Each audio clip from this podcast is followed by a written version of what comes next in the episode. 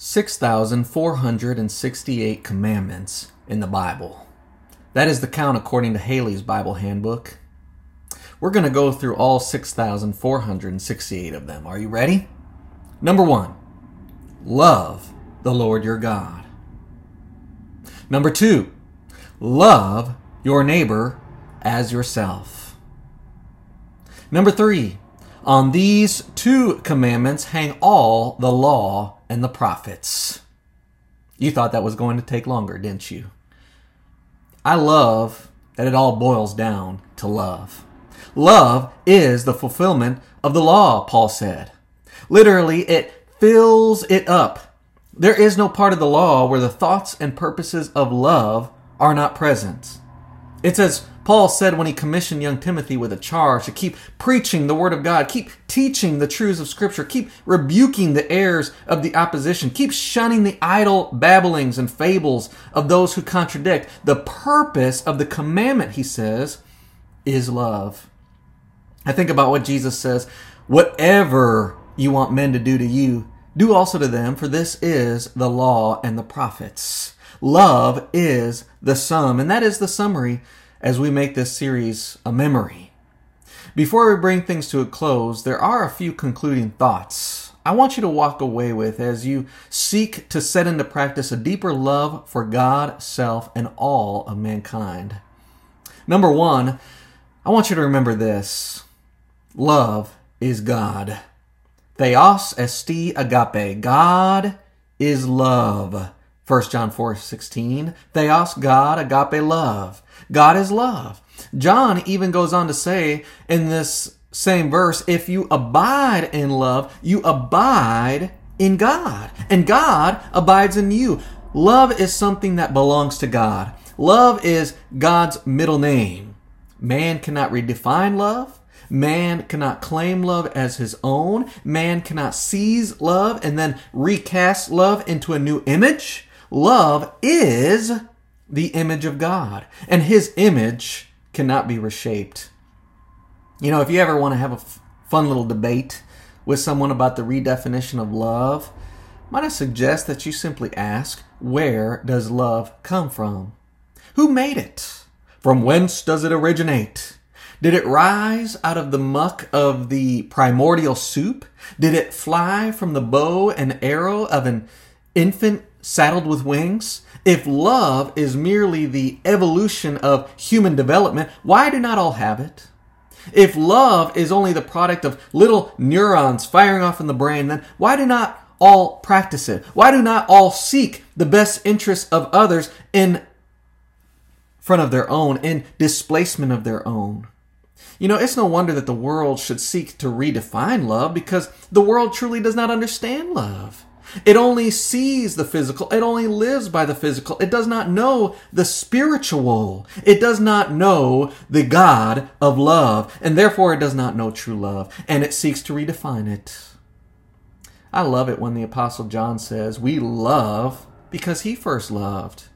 That verse truly reminds me from whence love came. Love came from God. Love originated in God. God was the first to show me what true love was and to show me the grandness of it, the truth of it, and how I might have practiced it in my own life and benefit from it. It was the Apostle Paul who said, The love of God has been poured out in our hearts by the Holy Spirit who was given to us, Romans 5 5. We, like empty vessels, have been filled by the fountain of love itself, as Paul would indicate, which flows into and even pours over the cup of our heart, our mind, our soul, and our strength. We can hardly bear up under it. It's so great, so free, so abundant and overflowing. My God, how could you love a soul like me?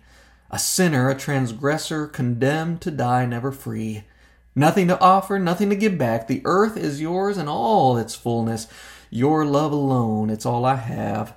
Let it be, let it be, let it rest upon a soul like me. And so I pray, first and foremost, you remember love is God. He is its definition. Number two, only this love can save this world now. Only this love can save this world now. Proverbs 10:12 says hatred stirs up strife, but love covers a multitude of sins.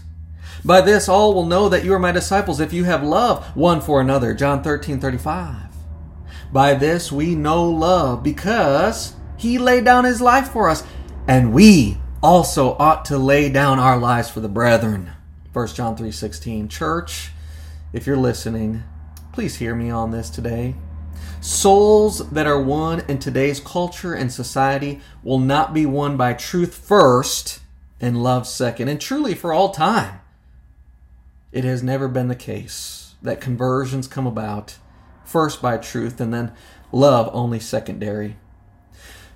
The truth is, today and of all time, souls will only be won by the truth of God's Word channeling through and working out the love of Christ equally, speaking the truth in love. Ephesians 4:15 A new commandment I give to you says Jesus that you love one another as I have loved you that you also love one another John 13:34 this is how men shall come to a knowledge of the truth and the way. They will not come any other way. And if they should come any other way, the same are robbers and thieves. They've not really known the way. The reality of today is that most are in search of community, not religion, though the need is for both. Might I suggest this to you as a practice worth adopting in modern culture? Love like no one else loves care like no one else cares, forgive like no one else forgives, have mercy like no one else has mercy, bear up under those who are hard to bear up.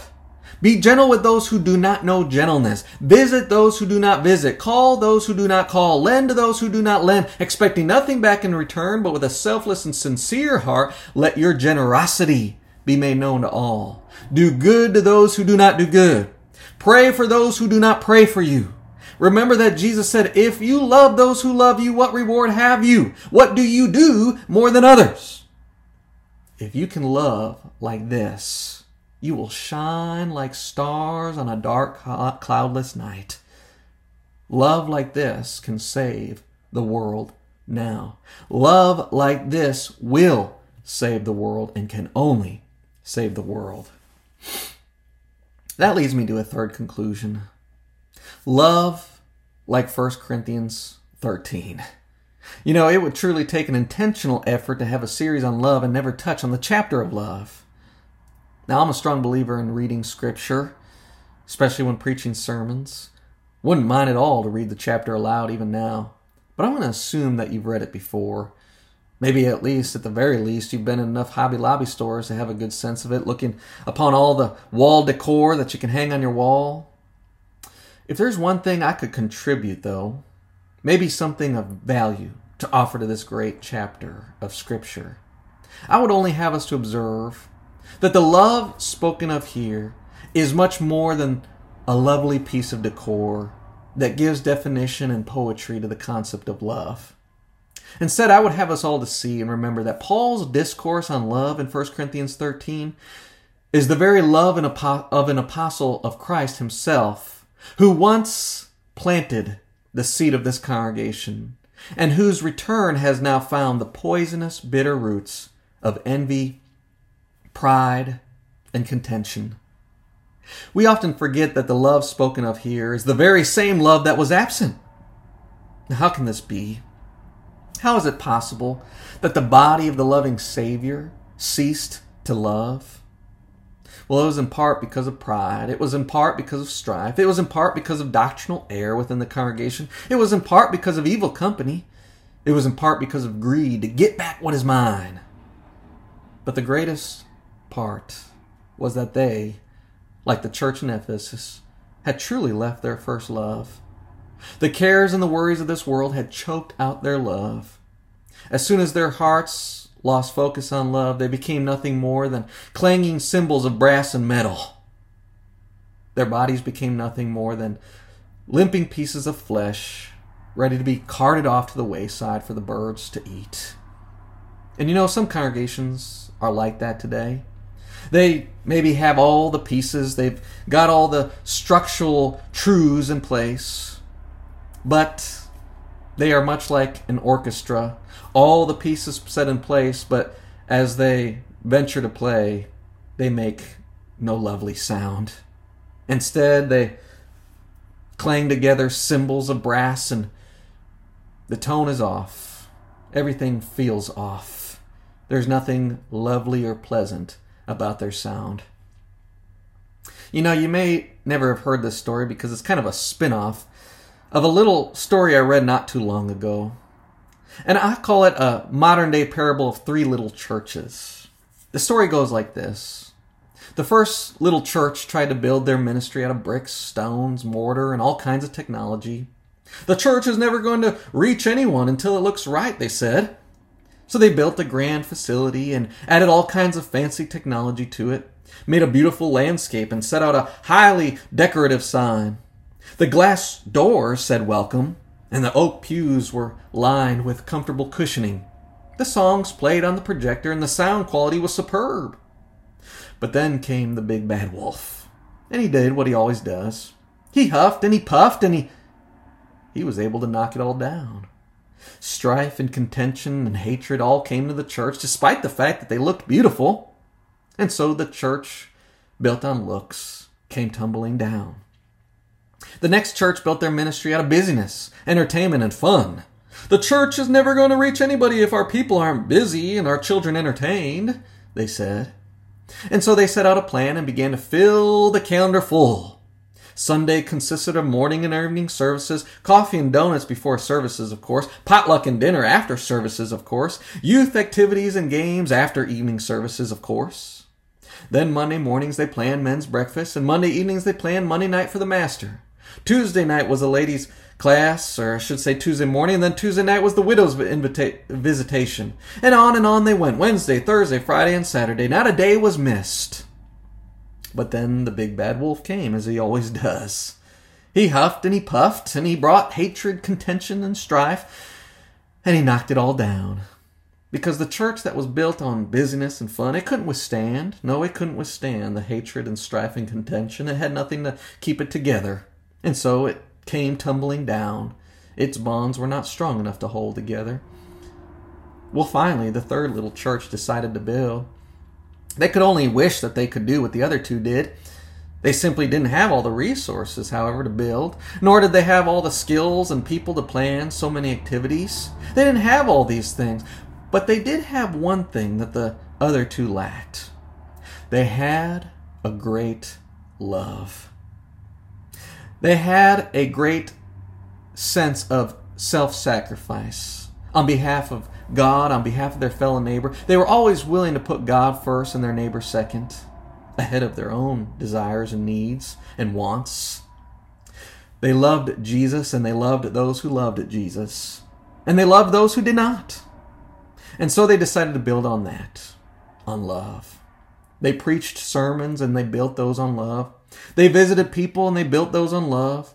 They planned a few events and they built those on love. They used what technology they could and they built that on love. They worked on their meeting place and they made it look nice as much as they could and they built that on love. They studied the Bible with people and they built those studies on love. They prayed together fervently and they built those prayers on love. They figured out ways to reach people and they built that outreach on love. They served people and they built that service on love. And you know, the big bad wolf came as he always did. He huffed and he puffed and he tried to knock it all down. But this time the third little church didn't fall.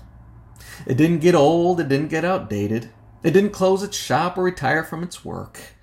Instead, it stood and it grew because it was built on love. No other foundation can anyone lay than that will endure the test of time, that which is built on the Lord. The Lord is love. May God help us to build on that foundation, dear church. Today and from this day forward, let us put away bad attitudes. Let us put away evil thoughts. Let us put away old controversies and trespasses we've committed in the past. Let us be reconciled to one another again. Let us reunite in the perfection of love. The perfect is here. It has come. It's the love of Christ Jesus. And it makes us whole, it makes us complete. It's all that we need. And through it, God will draw all men to himself, the God of love. On these two commandments hang all the law and the prophets. May God bless you richly as you recall to memory and you put into practice this needful reminder love is the sum.